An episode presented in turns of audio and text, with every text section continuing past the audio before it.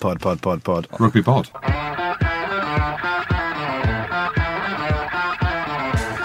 And welcome back to the Rugby Pod. I'm Andy Rowe and Big Jim Goody are with me as usual. Hold on a minute, you're Andy Rowe, you never say that. I have started to say it. I just think people need to know.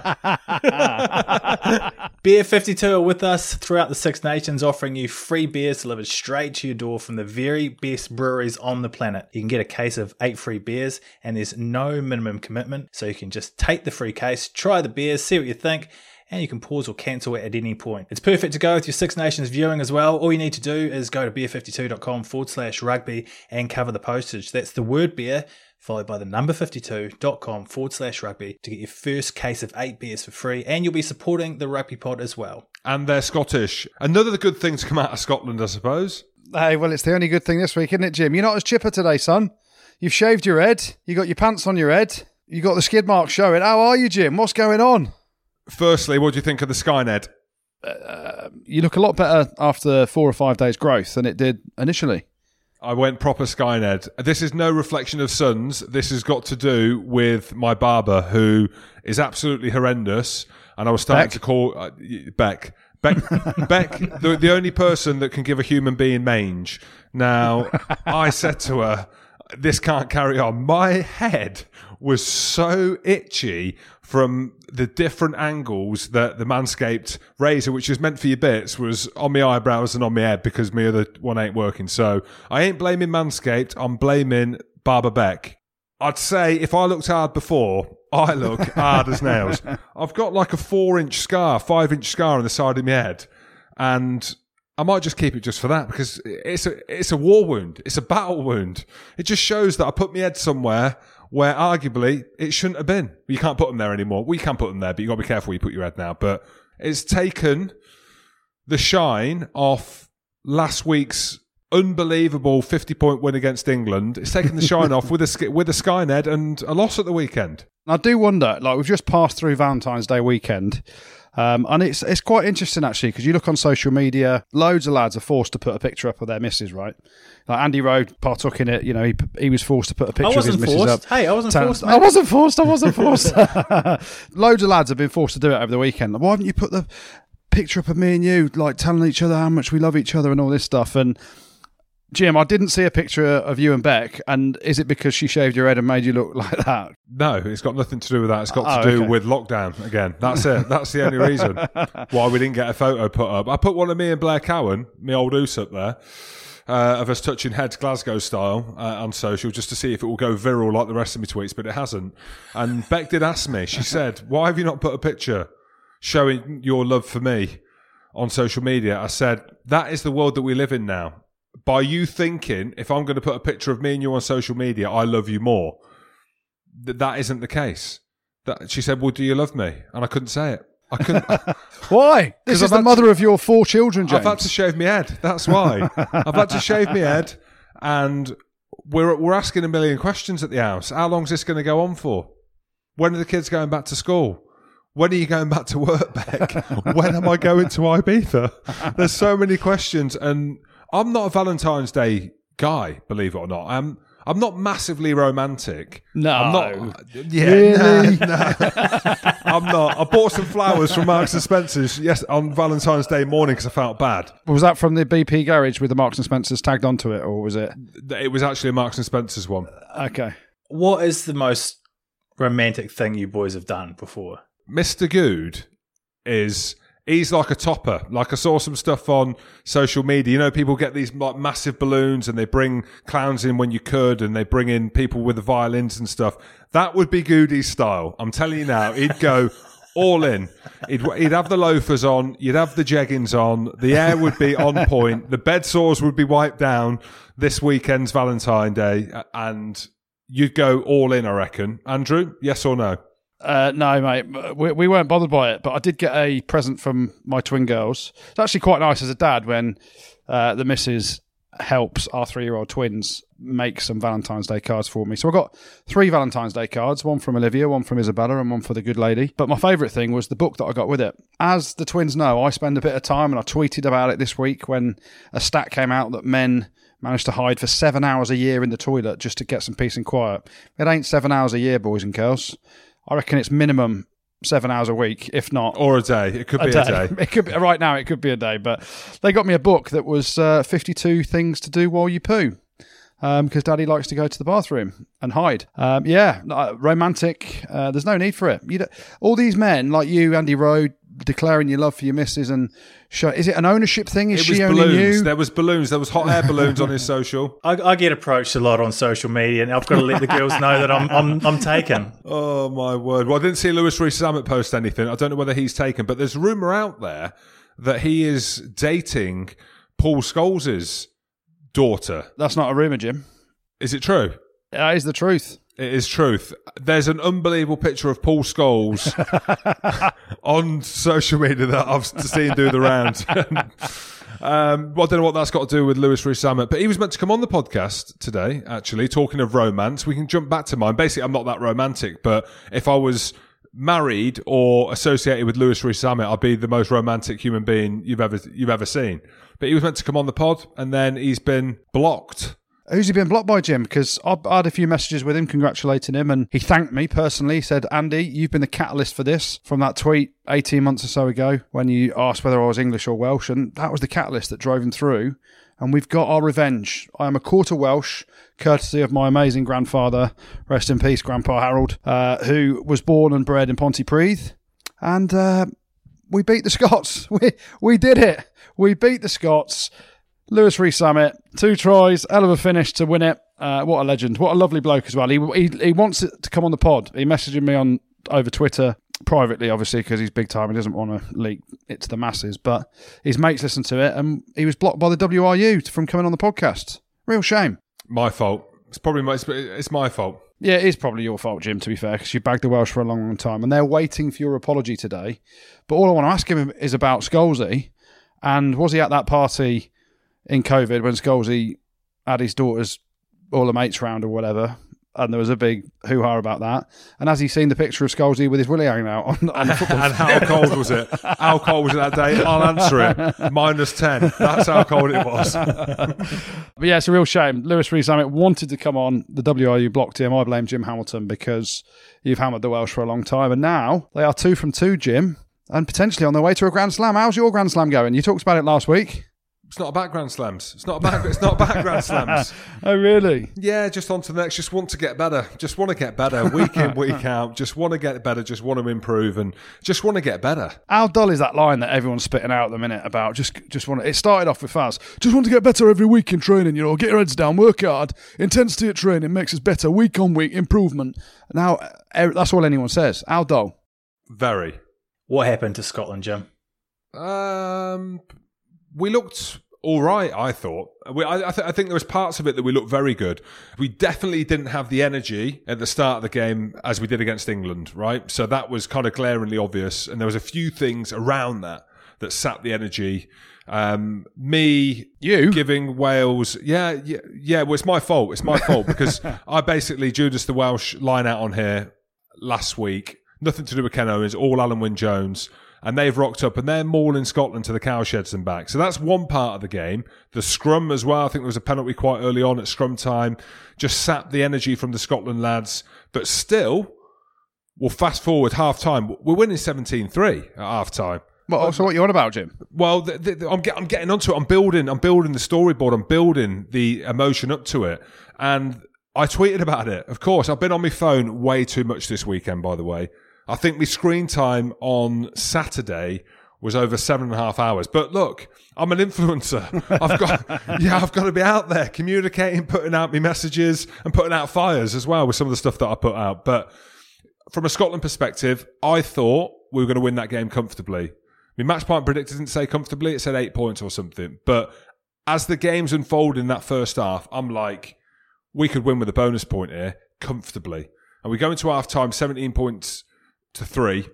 The way that we kicked off 9, off Finn, off Hoggy was world class at the weekend, and I just thought, we're on for the Grand Slam here, lads. We're having it.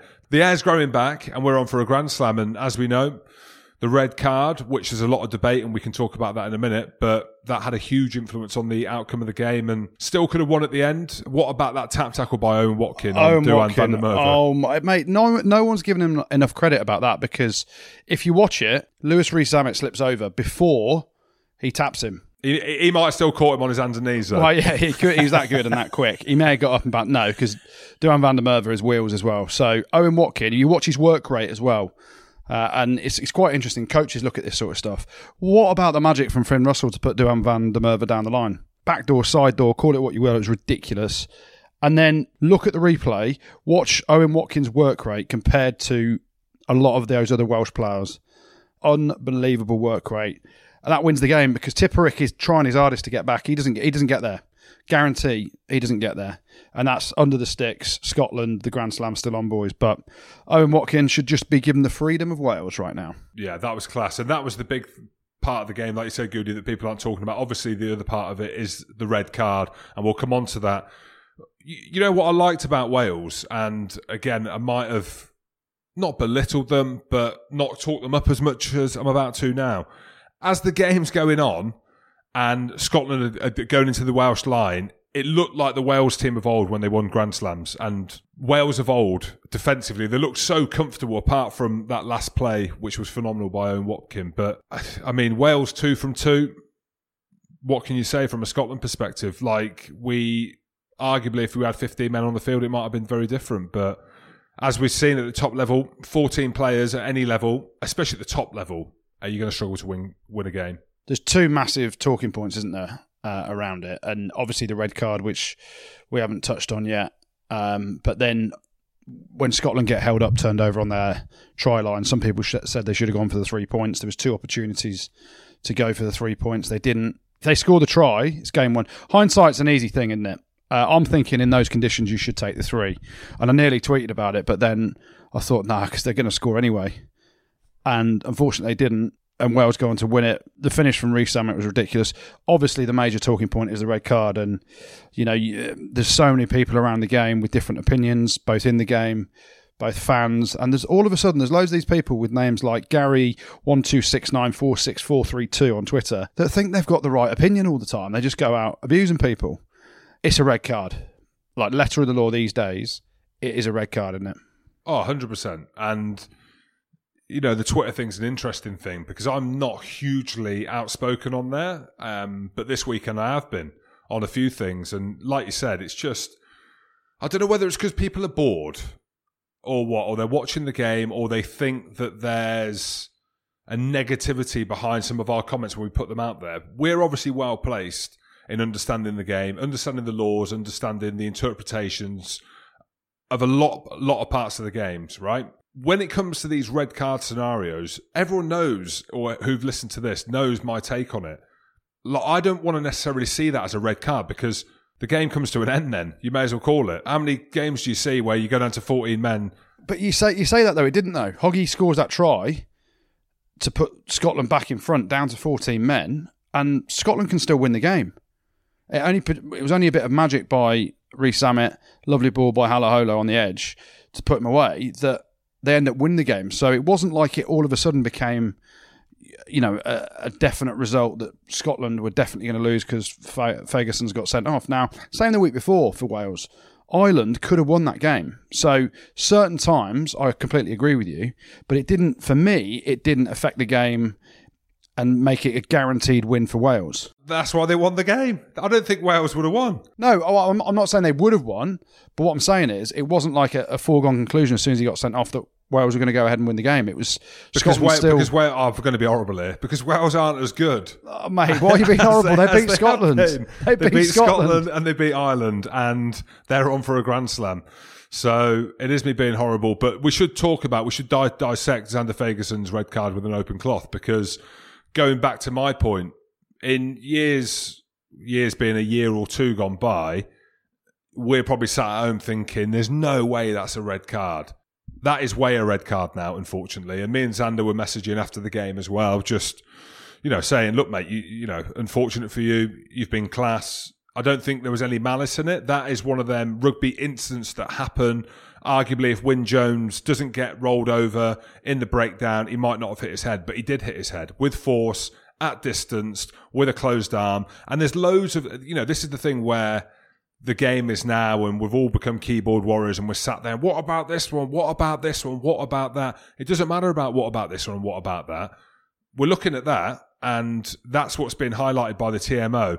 And when it unfolded, I was like, we've got off with one there. I didn't know that he connected with the head, but normally with the force generated and the way that Wyn Jones went down and did he dive, we can, you know, that's, we don't know without speaking to him or him admitting it. But the framework of the game now and looking after players' heads, you can't do that now. Whether or not it's an accident or not, we'll reiterate. You go into a breakdown with a closed arm, with a run-up, flying into it, and your shoulder connects with an opposition player's head, it's a red card. It's not even up for debate. There is no debate around it. And this was the tweet that went out there. And unfortunately, for Zander, who's not a dirty player, he's off, boss. I think Rory Best summed it up pretty well yesterday on The Box when he was saying that there was no sort of stutter step before he got to the rock. He just flew in from 7-8 metres, didn't he?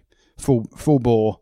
And unfortunately, in doing that, some people say, well, you need that force to be able to clear someone out. And unfortunately, in doing that, not having the stutter step, not sort of settling his feet before he goes to hit the contact, where you do lose some momentum, he did make contact with his head. And it's something that you picked up on there, Jim, when you said, oh, you know, did Wyn Jones go down with his head injury? If you think you've been hitting the head from a clean out or in a tackle, go down, because ultimately the TMO can only look at stuff until the game restarts. I said the same thing last week around Francis. Thomas Francis has gone down, complained about his head last week. 10 seconds later, when he realises Wayne Barnes is played on, he's back in the defensive line. And then he goes down again when play stops, so they check it. Now, I'm not saying coaches will be coaching players to stay down if they've had a head knock, but you have to have something else. If Wyn Jones has been hit in the head with that force and it's a red card, you've got to have HIA. You have to have a HIA. And be checked out, because you can't just say you've been hit in the head and then say, no, I'm fine, boss, I'll play on, because it then starts to look at other things creeping in the game where people are appealing too much, and we don't want to go down that route as well. How good was Louis Rees-Zammit? He's bloody quick, isn't he, Jim? Quick, good-looking, young, fair play. If there was ever a poster boy now of Welsh rugby, and we've seen a few gone by, I was going to say Jamie Roberts of old, but arguably not more Lee Halfpenny. George North. George North. They produce world-class players, don't they, who are 10 out of 10, looking and speed and a lot of other things, and he's that bloke. You know, let's start at the fact that he was 20 only a couple of months ago. 20 years old, and he's rocked onto the scene with no fans, which must be difficult. Imagine if there was fans there and he's doing what he's doing on the wing with his speed. I tell you what impresses me most about him is not the rapido, which is quite impressive, but you know, we're all quick, so it's not a huge thing. Yeah, we're all quick, you know. I imagine he does 100 metres in what, 10.3? Probably, yeah. I'll probably do it in about 13 seconds. There's not a 3 seconds difference. Mate, you're not sub 15, mate. I genuinely, when I did 100 metres, I did it in about 14 seconds, maybe just under. But it's his work off the ball defensively. It's defence. Watch him defend. Watch his work rate in and around the breakdowns, on the off the ball, on the kick chases. That's what impresses me, that he's not just come onto the scene and he's rapid and that's it. And as we know, there's so many more layers that you need, but there's no denying, it is undeniable that finish was world class. It looked like he was jogging when he regathered the ball from the chip. That's how quick he is. Yeah, he is proper wheels. And it's ironic you say that, Jim, about his work rate, because people were kind of pointing the finger at him a little bit for Stuart Hogg's try when Lee Halfpenny's turned and fumbled it in the first half. I think people, when you're getting round to the real nitty-gritty of positional play in a back three, he's probably 3 or 4 metres away from being in the perfect position. But again, he's young, he's learning the game, and you know, Halfpenny turned and dropped on the ball. It's not actually Halfpenny's job to get back and turn on the ball when he's supposed to be up in the defensive line making that last hit. So Halfpenny did exceptionally well, but then on top of it, you know, spilt the ball. And Rees-Zammit was nearly there as well. So it was a collection of just slightly being out of position and the error from Lee Halfpenny. But yeah, he's ridiculous. And he plays against the funky chicken, Johnny May, in a couple of weeks if they're both selected. And that is wheels on wheels on wheels, isn't it? Both playing at Gloucester now. You're reading some of the stuff in the press that they're probably both looking forward to playing against each other.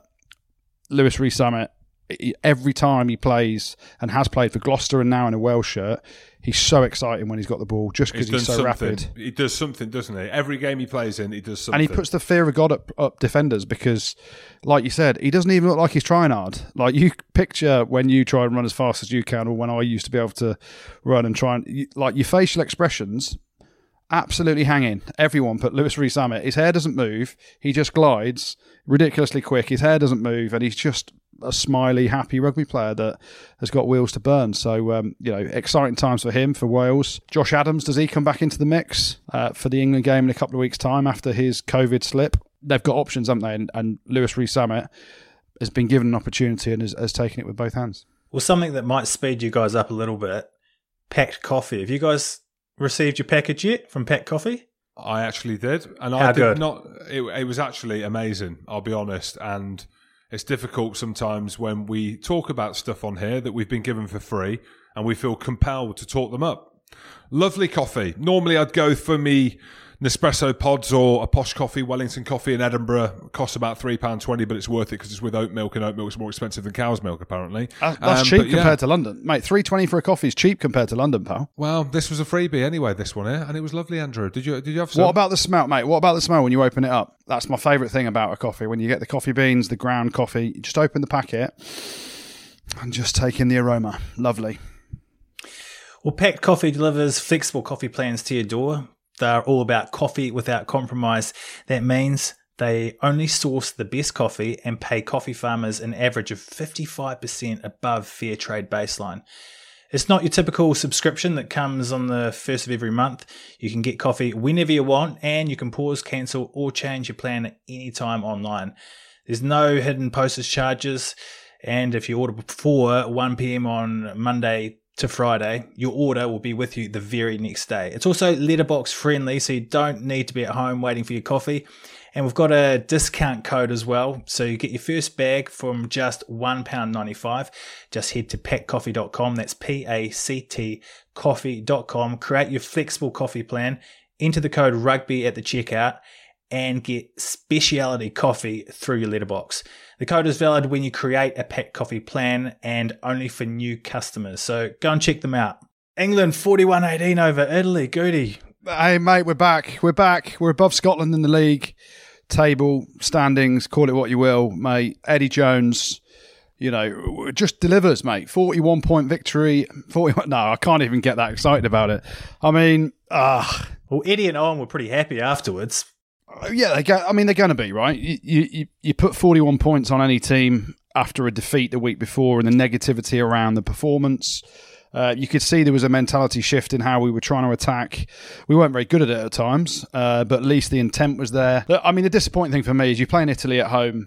You've got players in the squad like Randall, like Adogwu, like Ben Earl. I know Jack Willis. I know they're both on the bench. You know, Ellis Jenkins, I thought he played quite well the week before. You know, you drop him and bring in Mako, who hasn't played. Clearly, Eddie Jones is no interest in evolving and giving others opportunities in the Six Nations. He's got a mindset of, I just want to win the Six Nations. I've lost to Scotland. The only way I'm going to win the Six Nations is to win every other game. So I'm just going to go with type and what I know. And he picked a team, brought George Ford back in. He, you know, did reasonably well. I'll put some width on the ball. The big thing for me is Owen Farrell's really happy about the performance. I thought he was garbage, and I don't want to be horrible. He's holding England back. He's playing 12. He dropped the ball a few times. Yes, he's the captain. Eddie's not going to make any changes, let's be honest.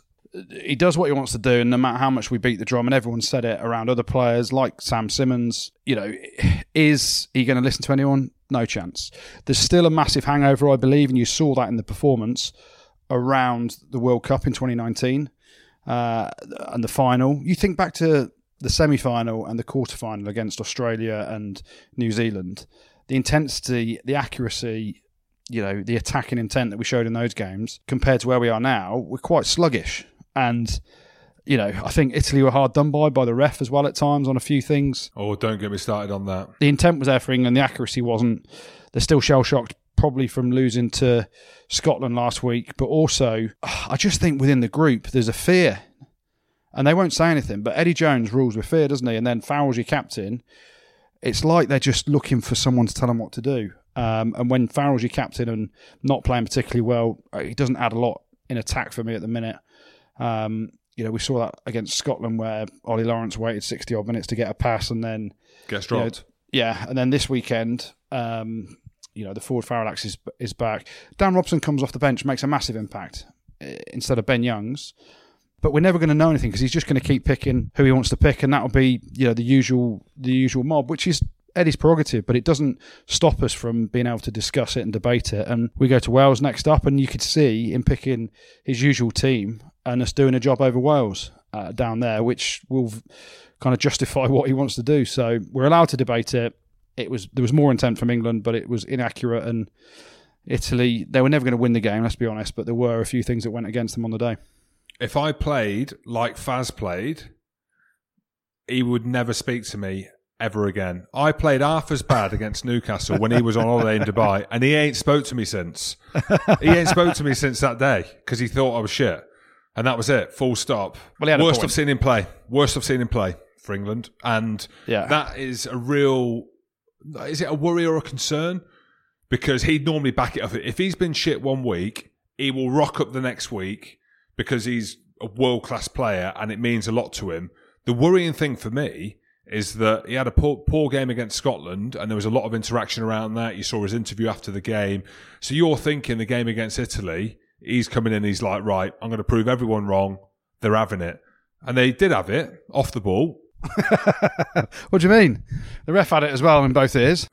Well, you saw the interaction with Mike Adamson as well. And we can talk about the referees. And this is, I like Mike Adamson.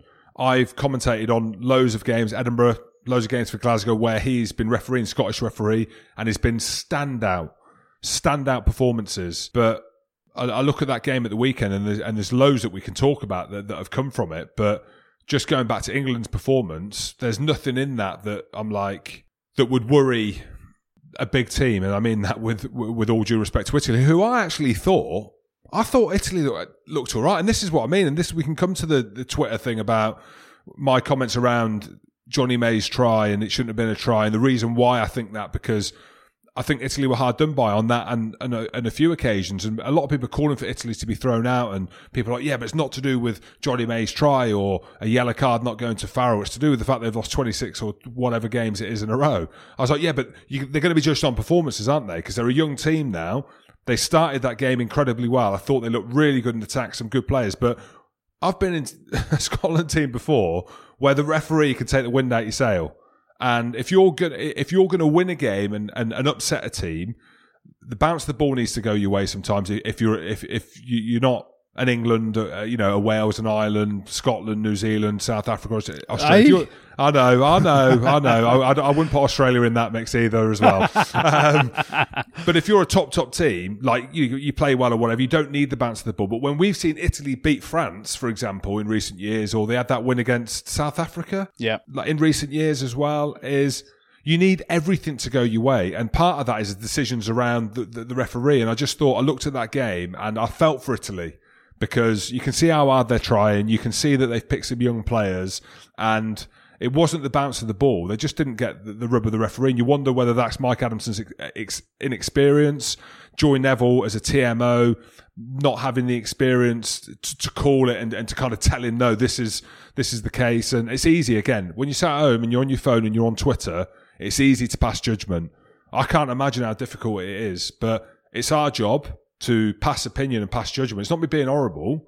Like, I'm backing up what I'm saying with some of it. I mean, for me, Faz's hit on Varney, it is a penalty at least. It's late. Yeah, very late. He's angry for some reason, so there's no need for him to do that. He's whacked him in the back. He's gone down with his head. Well, that means he's connected with his head then. And what they go back and look at it, don't they, to see if it's high, Goody. By him going down with his head, are you saying that he was trying to fake an injury to try and get away with the fact that he's belted him in the face or not? Only he will know. But my point is that... Are you happy to put your name to that, Jim? Put my name to it. Maybe don't put my name to it, because I don't want to say that players going down injury, and he's hard, he's a northerner. But you look at that, so from Farrell's perspective or from the viewer's perspective, the referees and Joy Neville on TMO, he's connected with his head. So it's a head-on-head collision because he ain't hit his knee. So if you go on Farrell's expression, Farrell has hit him late, high, with his head, on head. So in the framework, that would be a red card, wouldn't it? So when you look back at it, you're like, okay, it weren't as bad as... Well, they're saying that it was chest on back. So his initial contact point was with his chest. And that's what World Rugby are trying to outlaw, where the chest on chest tackles or chest on back tackles, those upright tackles, always lead to a head-on-head or pretty much always lead to a head collision somewhere down the line, which is the reason behind all this framework. So I'm not saying it was a red card offence at all. It was definitely late. And I think it's all around that. It's experience and the wording. So where Joy Neville's buzzed in to Mike Adamson and said, oh, we need to look at this, she hasn't said, and she perhaps should have said, and led the conversation around out of the framework, we don't think it's... a nasty challenge. It's not a penalty for height-wise because they felt that it was chest on back. But she should have then said, but it is a late tackle. And that's the argument, in fact. And the two points about it, England were 15-8 up going into the last play of the first half. Johnny May scores that try to go 20 points to 8 up. Italy get a penalty in the second half, 20 points to 11. Anthony Watson, when he intercepts it, it's 20 points to 11. He goes the length, scores under the sticks, 27-11.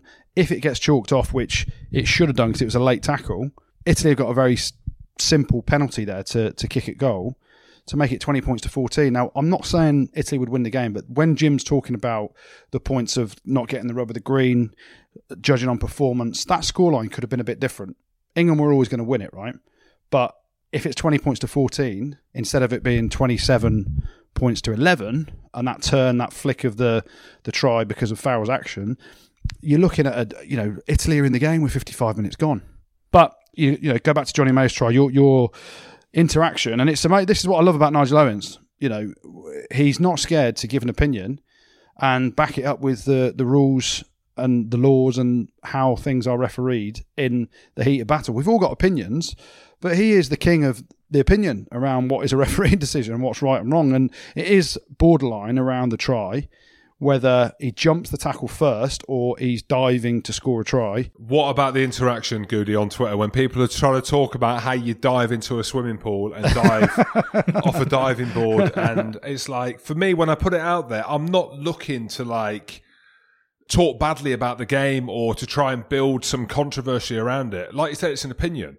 In my opinion, right, I think it is that obvious that he's jumped the tackler, that he's jumped it, he hasn't dived.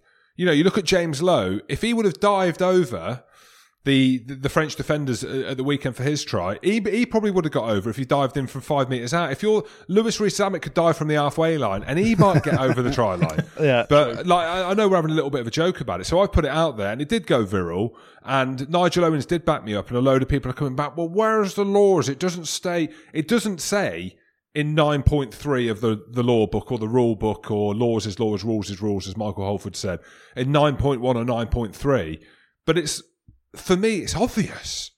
Otherwise, you get players jumping over rucks from now on. And of course, you do a swan dive. If I do a swan dive, I'm going up, I'm going high, tits out, hoping the tits pull me down and I don't hit me belly first. But you can only dive in the act of scoring a try. That's the difference. So he's not dove for the line. He's jumped. How's the tackler meant to tackle him? How is Sparandino, how is he meant to tackle Johnny May? Well, he tries, doesn't he? Well, he goes in. You see the pictures, he's trying to wrap his arm and Johnny May's jumped over it. There's no one there. So for the people listening, it ain't a big deal, massively. It's just another thing that was missed. You can't do it. It is a big deal if you're Italy. That's 15-8 at half-time. But that's the thing, because it is Italy. That's people are just oh, it's Italy. It looks amazing. Undeniably, it looks absolutely class. People are saying, the NFL, you're allowed to jump over the tacklers in an NFL. NBA. Yeah. NBA, you jump in. In NBA, you don't dive, you jump. So, mate, it's the joys of being on Twitter and Nigel Owens. Nigel Owens was smart, actually, because He came on about 11 o'clock at night. Couple of red wines. Well, everyone's asleep, isn't they? Well, most people, everyone who's been on Twitter all day is absolutely bored back because of their eyes. They're seeing like 10 iPhones or whatever phone you've got. They can't see because they've been on the phone the whole day. And he came in and maybe with what Nigel said, he said it's the law. He's not. There isn't a law that says you can't jump over a tackler, but it's around the place. Oh, there is. Okay. Well, yeah, there is a law that says you cannot jump a tackle, but then there's a fine line between jumping a tackle and diving to score a try, and that's where the grey area is. So in the field of play, you cannot jump a tackle, or you cannot prevent someone from attempting to make a tackle by jumping. You know, Johnny May, is he jumping that tackle because he didn't want to get hit, or is he thinking, I'm diving here like an absolute hero to get some headlines and score a wonder try and get all the pictures galore? Because he's got unbelievable spring in his step, right? But he jumps first. Well, I'm saying because he didn't want to take the tackle, but I'd like, and people horrible. Are like, what would you do? What would you do if that was a Scotland winger? Well, I was mates with Johnny. I was mates with Johnny before I put that tweet out. I played with him at Gloucester. Do you know what I mean? I want to see him score an unbelievable try. So it's not about me hating on the English. I'm a quarter English. If we win the Six Nations, I'm English. So from Johnny May's perspective, I'm just giving my opinion, which is obviously divided opinion, and for people to get a little bit aggressive out there on social. Loving it. Didn't you mention something about the laws at the breakdown as well after Jack Willis got injured? Oh, I mean, Jim's been all over Twitter this weekend, hasn't he? Just all this and all that. Oh, just controversy, Jim. This is coming from a man who's rolled many a man out of the breakdown before, because when they were jackling that low, I couldn't get that low at the end of my career. So I'd get in there and I'd roll them over. And absolutely 100% believe you shouldn't be allowed to do that. And Seb Negri, who's a friend of the show, and I've had a bit of interaction with him over the weekend as well, and I thought he was incredibly good. Obviously, it's the nature of rugby, isn't it, to put a tweet out and a post out just wishing Jack, and there was no malice meant. You know, Seb Negri, for me, he's done everything he can in the laws or the framework of the game and how he perceives them to get Jack Willis out. And again, the breakdown's such a difficult thing to referee, because what are the laws around that? Like, you know, can you clear a player out when you're lying on your back? No, but people do all the time. Like, it happens all the time. And you've got to go back to it. You know, Goody, you know the Wasps lads really well. We've had Jack on here. You know, phenomenal player. I'm sick for him because it's a nasty, nasty injury. We saw Dan Levy. I don't know the mechanics around his. He's out for the rest of the season, Dan Levy, as well, with his knee. Yeah, I saw that as well. And Ellis Jenkins as well had a nasty one again. I think the mechanics were similar to that. And you talk about player safety. And obviously the head has to be paramount. We know the reasons why around that. But my goodness me, the damage. And you heard the scream. Yeah, horrible. The damage you can do. So it's needs to be changed. It does need to be changed. And you look at the evolution of the clear-out, right? So you go back to our days of playing. You remember being coached by Wellesley. And Wellesley used to say the hardest bit of your body is your head. So fly your head in there to clean them out.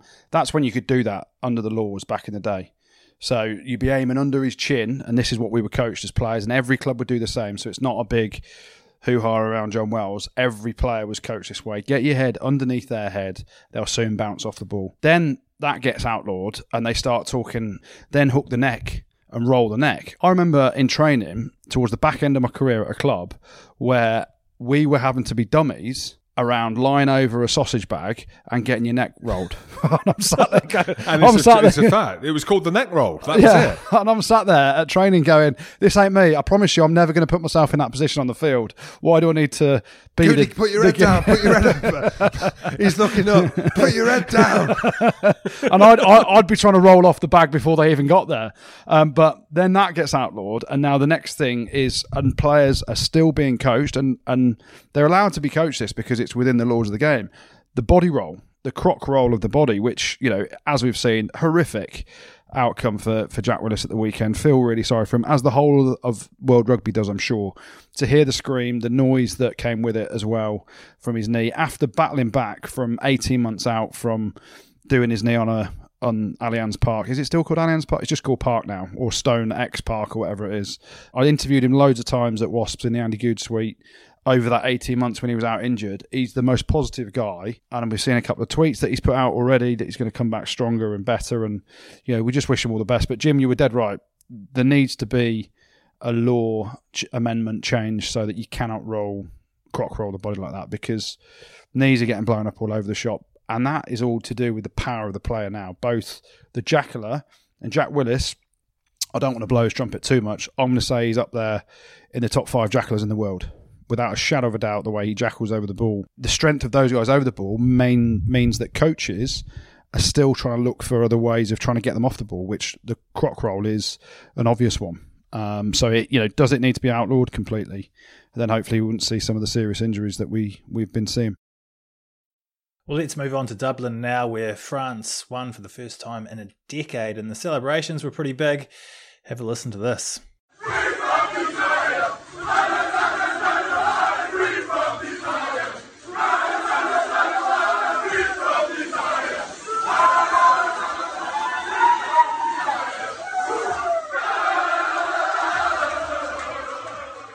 What do you guys make of the celebration and the performance, guys? Where's the masks? I don't. This could be. If I'm going based on my Twitter interaction this weekend, that's the question that I would have put. But I'm joking. My question on it is they don't know the words. It's a hell of a celebration. They look so happy. You notice how small Dupont is. He's about 3 foot tall. Shredded though. Yeah, I mean shredded. It's massive back on him. Sean Edwards on the top. I thought he was going to go tops off and whip it off and get the old Wigan belly out. He knows in this modern day that the minute he takes his top off, and I reckon he's got a couple of shit tats, is not that would be his problem. I bet he's got like a massive belly button as well, but imagine that is going straight on social. So he's smart. Just stand on the side.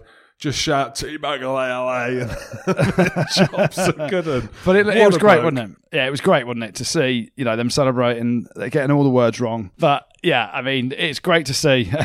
And the first time in a decade to win in Dublin. They're a proper team now, aren't they? They started off the game, and let's be honest, the way they started off the game and then the trip came from Bernard Leroux and those little things, you're like, oh, it's just so French away from home. And then they back it up with another bit of just so French. The try, led by Dupont's worldie of an offload, was ridiculous. And that is so French because they've always got that in them. But then you look at the second half and it was just tactically and in terms of just the desire at the end, defensively, Ireland had a hell of a lot of possession. But the French barred up time after time after time and deserved their victory. It wasn't pretty at times, but they had the two bits of class and quality to win the game.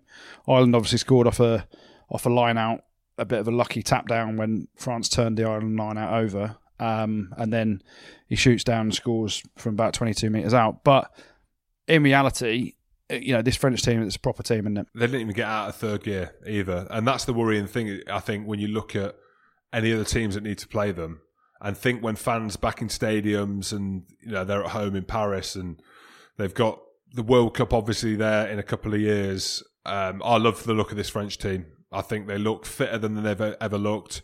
The obvious statement is around their defence and physicality.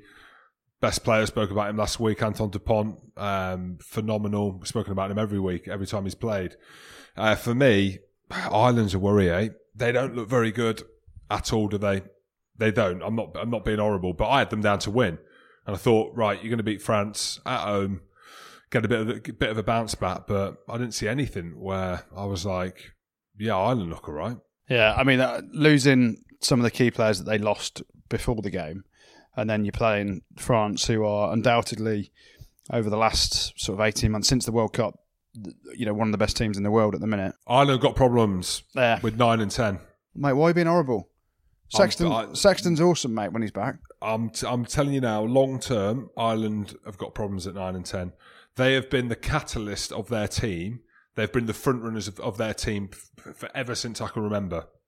They're 9 and 10, and obviously a big player in the second row and a world-class centre in O'Driscoll. They have been the framework of the team for the last 10 years, and you look at the 9 and 10 now, not being horrible to Billy. It was a shame to see him go off with a head knock. Sexton comes in. He can't get through a game, unfortunately. Like, that ain't my fault. That's just me stating the obvious. Oh, Sexton. Yeah, he doesn't get through a game. He doesn't get through a game. And Conor Murray as well, obviously world-class player in his day, but they're the drivers for them team. And when they're not in the team, they're just not the same, are they? They're just not the same team. And the one thing for me is Jameson Gibson Park has played at 9, started at 9, played the whole game. I didn't think he had a great game at all. I just think he's slow at the base. If you've got Cooney on the bench, you bring him on. How's Cooney not in that match day 23? I don't know. I don't want to keep jumping on the bandwagon because his lid's amazing. But I blame you, Jim. You don't like Little Faz. Little Faz doesn't like you. Little Faz spoke to Big Faz and said, I don't like Jim. Big Faz knows that Cooney's going to come on our podcast. We're big believers in Cooney, so Cooney ain't getting picked. I blame Jim Hamilton. I think after this chat, Big Faz and Little Faz might think differently. Like, we've spoken really highly of both of them, of what they're doing, so there's a chance Cooney might be in for the next game. Well, he should be. How much pressure is on Andy Farrell now? Was that French side that good, or should Ireland fans be disappointed with how things are going under his leadership? I think it's fine margins, right? So is he under pressure? No, he's not under pressure for his job because he's got a 4-year contract and it goes to the World Cup. Everyone knows that Ireland, what they've done over the last few World Cup cycles is they've peaked in the middle of the World Cup, haven't they? You know, you think back to Joe Schmidt era, they were dominant. Was it 2017 they dominated the All Blacks? And they won a Grand Slam and all these things. And then they always get to a World Cup and they've underperformed. You know, does he need to make changes? His job's safe because it's a 4-year cycle. They ain't going to change him now and get someone else in when they've backed him and he's been in the system for quite a few years. Same with Pivac. Look at Pivac now. People were calling for his head 6 months ago, weren't they? And he hardly had any time. You need to be given time, and it's a natural cycle as if you need a change after the World Cup if you haven't done that well. And you need to see fans as well. I think once you get fans in the stadium, I don't think you can judge having to play sport with no fans because I think people are dealing with it differently. So I think judge them on full stadium in 5 years' time. And get Cooney in as well. Well, let's have a look at the Guinness Pint Predictor on Match Pint to wrap up on the Guinness Six Nations from the weekend, because you topped the Guinness Legends League this week, didn't you, Goody? I just 3 from 3, predicted obviously England to win. I thought they'd win by a few. Did you go with Wales to win? Mate, I messaged you as the game kicked off. Just fancy Wales by 3. I was on Twitter. I was on Twitter, mate, just doing my thing. But yeah, no, I don't know. I just fancied Wales by a couple. I think I put 3. So that turned out pretty well in the end. And then France, I think I went by 6. 3 from 3, boys. Where are you in the league, Jim? How are you getting on? It's not. Look, I've gone. I'm happy to admit it. I've had a shocker in both weeks. Well, you picked Scotland wrong both weeks, and you're bottom of the Legends League and 2,909th in the Rugby Pod League. I'm bottom of the Legends League. I'm still the captain, though, so it doesn't matter. Social captain, Jim, yeah. And congratulations to Steve Abbey, who topped the Rugby Pod League this week. If you want to get involved, it's the same format as usual. Just download the Matchpoint app from all good app stores, predict the scores, beat your mates, and win great rugby prizes, including signed shirts, ultimate home viewing bundles, and loads of Guinness merch. And make sure you join the UK's biggest private league with the code RugbyPod as well. The big news is that whoever wins the Rugby Pod League outright will win last year's Calcutta Cup match ball signed by the captains, Owen Farrell and Stuart Hogg. And on Thursday this week, fans can go into the Matchpoint app and answer 10 questions about the tournament so far for the chance to win a 4-pack of Guinness delivered straight to your door. Okay, let's have a look at the Premiership now. It was finally confirmed on Friday that there'll be no relegation this season. And told you. It'll be a 13-team league next season. Drama. Yeah, it was always going to happen, wasn't it? This year especially. And looking at the league, looking at the way that the points are being distributed around the COVID cancellations. Last year, Saracens were relegated, so actually the COVID point system didn't have an impact on relegation. I think the big worry around Premiership rugby, and there's always debate and points and talking points, was whatever happened this year, and we're seeing it. I think Northampton have probably won more games, and this might be a stat that I'm just chucking out there, so it might not be fully right, but Northampton have won, I think, as many games via COVID as they have by playing a game of rugby. And I think they're sitting in 5th in the league now. So the flip side of it, Gloucester haven't had any games cancelled. They can't win a game for love nor money, so they're sitting bottom. But the big worry for Premiership rugby was if a team got relegated this year, and there was obviously an impact of COVID around that with the cancellation of games, the club may very well go bust. So it makes sense to do it for a year. Again, Jim, you're probably the same as me. You want to see it for a year, but then we need to have promotion and relegation in the Premiership to make it, a product that people want to watch. I know BT Sport, who are the rights holders to it at the minute, have just signed a new deal. They're adamant that they want relegation because it puts bums on seats in stadiums and viewing figures on the TV because of the jeopardy of the amount of games, especially towards the back end of the season, where there's so much involved with it. And I've played in those games. They're amazing to play in. Nervous as anything, but... I've never played in them. The atmosphere is, you know, when I was at Worcester, knowing that you need to beat this team and you're definitely staying up, it's a great feeling. It's like you've won the league. Well, Bath won away at Sale and Gloucester got to within a point of lead as Bristol. So do you think maybe the news had a bit of an effect on those players and those teams? I can't believe Bath beat Sale. I can't believe it. It must have been that arousing speech that Hoops gave a couple of weeks ago that just brought them in. It just came in late. It took them 2 weeks to just absorb the shirt presentation of the lads, which was just so inspiring. It just aroused me as well as the team. And I didn't see that. Alex Anderson did say to me, though, he said, you'll get a spike in energy for a couple of weeks. He said, and then it'll be back to normality. But very surprised that Bath beat Sale. But there we go. Very surprised of all we've seen for the last 12 months in life. Yeah, fair play to Bath. We've given them a bit of stick here, but they rocked up and, you know, you watch actually the highlights and watch the game itself. They performed really well. Tom Dunn ain't the best looking bloke, but he's pretty hard, I'm saying. He's a good player, he is. And then Gloucester, you were beating Bristol's. Alex Craig, man from my own heart. Not just because he gave away the penalty, but the fact that he's played at Gloucester and he's Scottish. Are you blaming him? No, I'm not. Why are you being horrible? I'm not.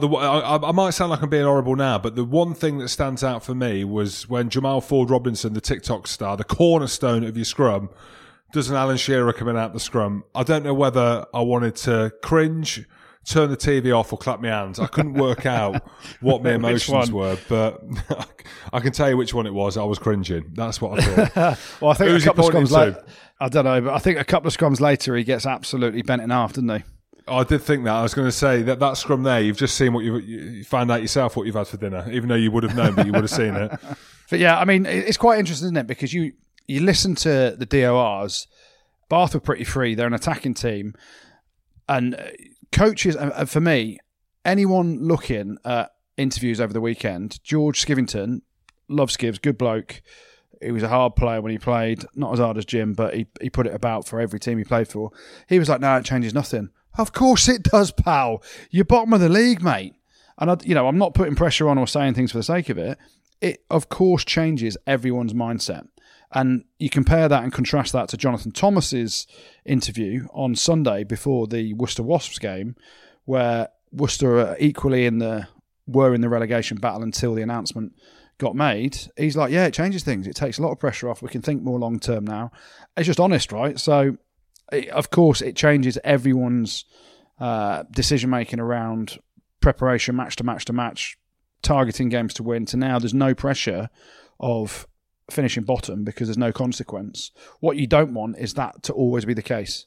And I'm desperate to see promotion and relegation come back in from next year if the world goes back to normal. Quince, 3 on the trot. Nah, we'll just brush past that. How are they winning? 3 on the bounce? Well, this is what you said, Jim. You said you always get a bounce, right? And you said a few weeks ago, if the players start to really rock up and perform consistently well, which they have done, and this Quince squad should be good. Yeah. And on paper, it's a proper team. You got Esther Hayes in the centre, Marcus Smith playing like an absolute king. Now he's got his new contract worth $500,000 plus. You're welcome, Marcus. They have got out and out quality in there. Fair play, 3 from 3. Things are going their way. Joe Marler didn't play for England, so he's playing. That makes a big difference to him as well. Danny Care's found a bit of form. Mike Brown's found some form. It can only be the players that didn't want to play for Guzzi, right? And you said it yourself, Jim. If they're consistently good now, you question their desire before Guzzi left, and were they doing right by the jersey, or did they just want a bit of player power to get him out? So fair play. I ain't answering that. Just I'll leave that rhetorical question just for you, for the masses. Yeah. So fair play though. 3 from 3 since Guzzi left. They're obviously playing with a bit of a swagger. They beat Bath away last week. Bath aren't particularly great at the minute. They beat Tigers at home this week again. Tigers aren't great at the minute, but fair play to them. You know, they dominated Wasps 3 weeks ago, and Wasps have been in a rut as well. So you just tip your slipper to them, and I think they're in the top four now, aren't they? Wasps are out of that rut now, though, aren't they, Goody? Yeah, I mean, it was a two-game rut. it was a performance that, you know, obviously Tom Willis's try was a big barnstorming finish. He got man of the match as well, didn't he? Yeah, he did. Played really well. Carried exceptionally well. He's hard. And obviously, you know, coming off the back of the news of his brother and seeing what happened to him the day before, that would have been tough. And, you know, people have talked about it till the cows come home already. But, you know, Wasps, they were the masters of their own downfall against Northampton last week. Severely off the pace the week before against Quins, and you know, played some reasonable stuff at times in very tough conditions at Worcester, and were kind of hanging on a little bit towards the end to keep the victory when they perhaps should have kicked on and won it a bit more comfortably. But fair play, Worcester had a bit of fight. Still no Chris Ashton though. Where's is Ashley even there? He's probably going to leave next week. He's probably had enough. Fell out with Solly. But yeah, you know, Wasps needed a win. They got it. Parts of it weren't pretty, but the weather dictated how they played. And I thought Atkinson played really well at 10. So yeah, you know, Wasps have got a lot of players missing, and it was a good away victory. Right, well, let's finish things off with the good, the bad, and the ugly, which is brought to you by the helpful guys at Suns, who are helping men with one of the key issues that often gets overlooked: how to keep your hair. They're a men's health brand that offers a range of licensed and medically proven products for preventing and treating hair loss, as well as free online consultations with GPs, and they deliver via a monthly or 3-monthly subscription direct to your door. It's reasonably priced with no contract or hidden charges, and most importantly, they get results in 9 out of 10 men. So just visit suns.co.uk and use the code RugbyPod20 to get 20 quid off your first order. That's sons.co.uk, and the code is RugbyPod20. Yeah, loads of good as ever around the world of rugby, and we're going to start off in Wales, Jim. We are, but not with the national team. Not yet anyway, James. Not yet. Ellis Jenkins, and we mentioned him earlier. We mentioned knee injuries earlier. Hell of a player. He scored a try and come back from injury after 812 days out. 812 days. A phenomenally long time out of the game. Cardiff Blues played a friendly over the Ospreys. Great to see him back, especially at the time when you see such a horrific injury to a fellow back row star in Jack Willis. So massive tip of the slipper to Ellis Jenkins. We're going to put Dan Cole in the good this week. What did he do? Hair grow back? No. I know what he did. They did get humped by Quins, but Steve Borthwick said there's a lot of steel in the team. But Coley, tip of the slipper, 250th appearance for Leicester Tigers at the weekend. I was going to say a one-club man, but he did play at Bedford. On loan for a little while. And Nottingham, yes. But yeah, a hell of a stalwart for that club. So 250 games for the Tigers. Well done, Coley. What else was good? Well, we've got to mention them, haven't we, Jim? Wasps. Back on the horse, mate. Oh, of course we do. Back on the horse. And Tom Willis with a barnstorming run, barnstorming performance. They get the victory down at Worcester Warriors. Another old club of mine, actually. So, yeah, we've got two in there. What else was good? Tom Dunn, mentioned it earlier. Ain't the best looking bloke, is he? In fact, he's up there with some of the not best looking blokes in the league. But my God, he can tackle. My God, he can carry. Ridiculous stats at the weekend. 34 tackles for Bath against Sale in Bath's victory up there, which many people wouldn't have expected them to get, but he was a massive part of that. So well done, Tom. He equalled Jack Berger's record against Exeter in 2013. Did you play in that game, Jim? Did we win? Well, I don't know, but what I'm saying is Jack Berger made 34 tackles in that game. He probably did. He made your tackles, didn't he? He did. He must have made your tackles in that game as well. So anyway, well done to Tom Dunn. What else was good? Let's go up to Scotland, Jim. Where are we going? Kicking game? Well, we're going Stuart Hogg. We're just going to get him in the good because he is on fire at the minute. 2 tries, played exceptionally well again. He scored a wonderful try to put Scotland back ahead, and I thought that could have been the winning try. For me, he's up there. I said he's the second best player in the world at the minute, but then I forgot about Cheslin Colby, who's still tearing it up for Toulouse. See his try at the weekend. Ridiculous. I saw that. I don't know where you watch French rugby, but I saw that. So Hoggy, I'm going to demote you a little bit. I'm going to say you're in the top 3 players in the world at the minute. He's playing exceptionally well, so we'll give him a tip of the slipper.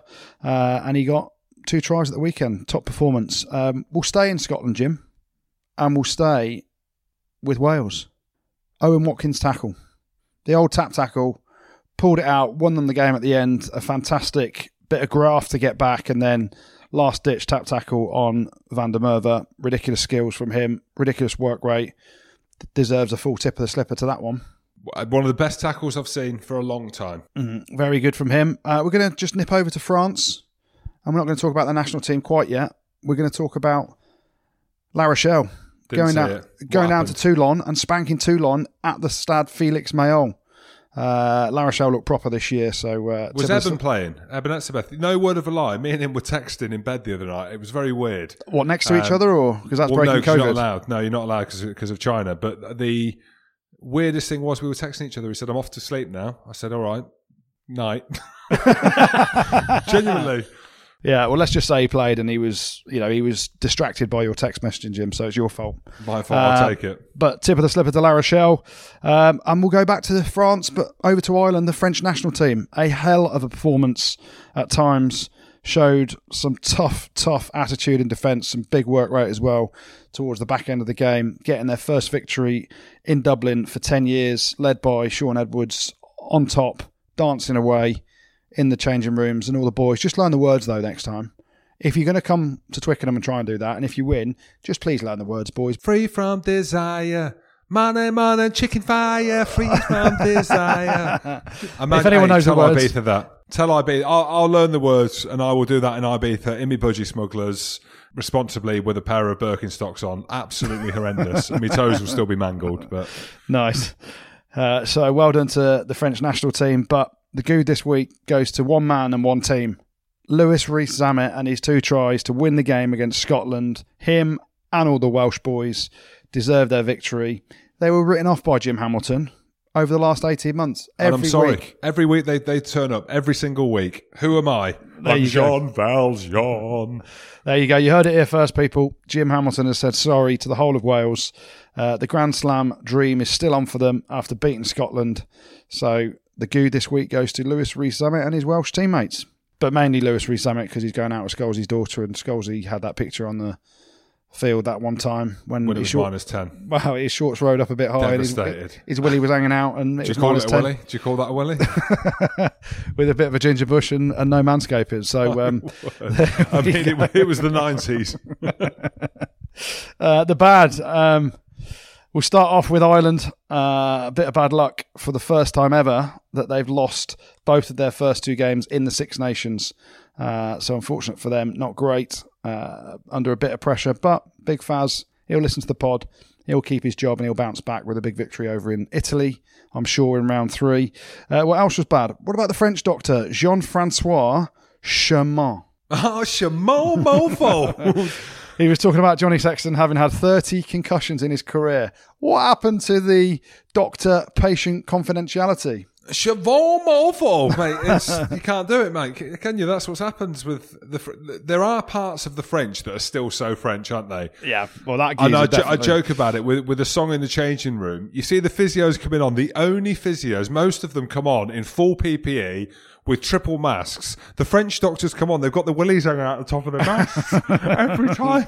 That's them, isn't it? That's just the way they roll. So yeah, he has to get a mention, Jean-Francois Chamon, for basically saying Johnny Sexton's had 30 concussions in his career. Bang out of order. Don't be saying that.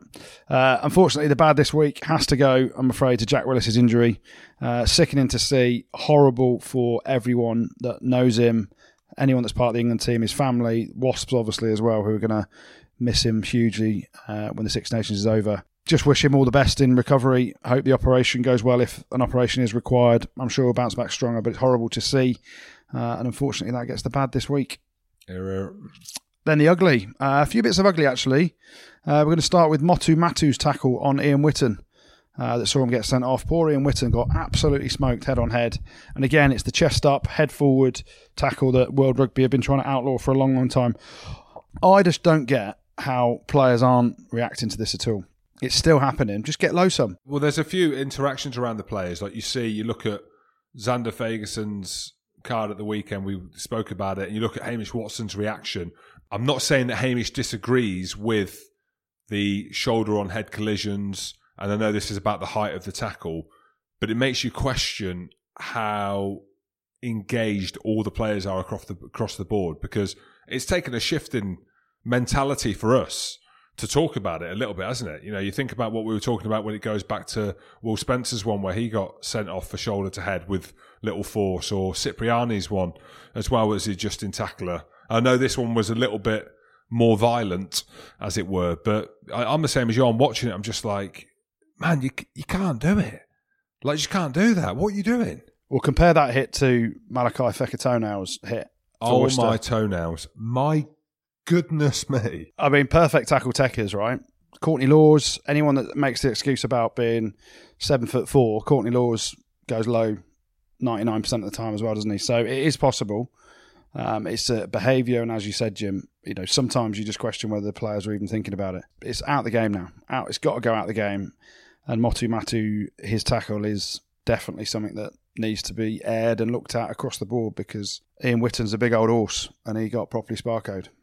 Only one other thing to talk about, really, and it's three players that, as players, and we've seen it a lot, right? We're lucky that we're doing this job at the minute, Jim, being able to get on the podcast every week, talk about rugby, talk about Bush, talk about whatever we want to talk about, and it's a privilege to do it. When you're a professional rugby player and you're living, and these COVID rules are tough for everyone, but you're living and you agree to live in a certain way around the regulations, and you know that you're going to get banned, you know you're going to get fined if you break them. Jonathan Joseph, Gabriel Ogre and Elliot Stuke, what are you doing? And then Elliot Stuke crashing your car pissed. I mean, I don't want to rub salt into wounds, but have a word with yourself. Not only are you breaking the COVID regs that everyone else is living by, what are you thinking? Not a good look. Elliot Stuke, Gabriel Ogre and Jonathan Joseph, you've got your bans, but you get the ugly this week. Thanks, Goody. And you guys have got a couple of shout-outs to finish off with, don't you? Yep, I've got a big shout-out to Stallwood of Camp Hill RFC's thirds and vets team, Paul Lardy Finnan. He's currently in the ICU at Nottingham Hospital and he's on a ventilator with COVID-19. He's a big northern second row and he's a poor man's Jim Hamilton look-alike, complete with noodle arms and hands like flippers. Sounds like a legend. He walks onto the pitch like Martin Johnson, but he plays more like Eureka Johnson. His teammates love him to bits and can't wait to hear from him moaning again about everything from the kids drinking his wine to his piles hanging out of his arse playing up again. Keep fighting, Lardy. Much love from everyone here at the Rugby Pod, as well as everyone at Camp Hill Rugby. Sounds like an absolute legend, this bloke. Yeah, that's rugby summed up in one instant there, isn't it? I love that. They're backing their mate, obviously going through a tough battle at the minute. They're calling him Lardy. They're calling him out about moaning everything about piles and kids and all that stuff. So, yeah, keep fighting, Paul, and hopefully, you know, you'll bounce back and you'll be able to play ruggers again, because those sort of people are the people that make those amateur clubs tick. So, good stuff. We've also got a shout out to Porth Harlequins as well, who have got loads of guys running or walking 26 miles in March to raise money for Rookwood Hospital, after one of them was in there recently and is currently recovering from serious head injuries. So a massive shout out to Porth Harlequins. Hell of an effort, boys. Keep raising that money for Rookwood Hospital. Thanks, Gertie. Thanks, Jim. Thanks, producer Tim. And thank you very much for listening. Don't forget to hit subscribe on whatever platform you get your podcasts on. Leave us a review and check us out on YouTube as well. Rugby Pod. Pod. Well, you probably heard a few weeks ago, I've launched a brand new podcast and we've had some awesome guests on so far. The feedback has been unreal. So far, we've had a Top Gun pilot from the RAF, a crocodile hunter, some former SAS soldiers, the UK's #1 fitness expert, the bodyguard for celebrities like Tom Cruise, Brad Pitt, Angelina Jolie and Clint Eastwood, a government advisor on the future, which is gnarly, and a UFO expert from the UK's Ministry of Defence. Plus, I've just recorded one with the Stig from Top Gear, where he gives me all the secrets on how he kept his identity hidden for so long. You don't want to miss that one. So go and check it out. It's called The Andy Rowe Show, and you can find it wherever you get your podcasts.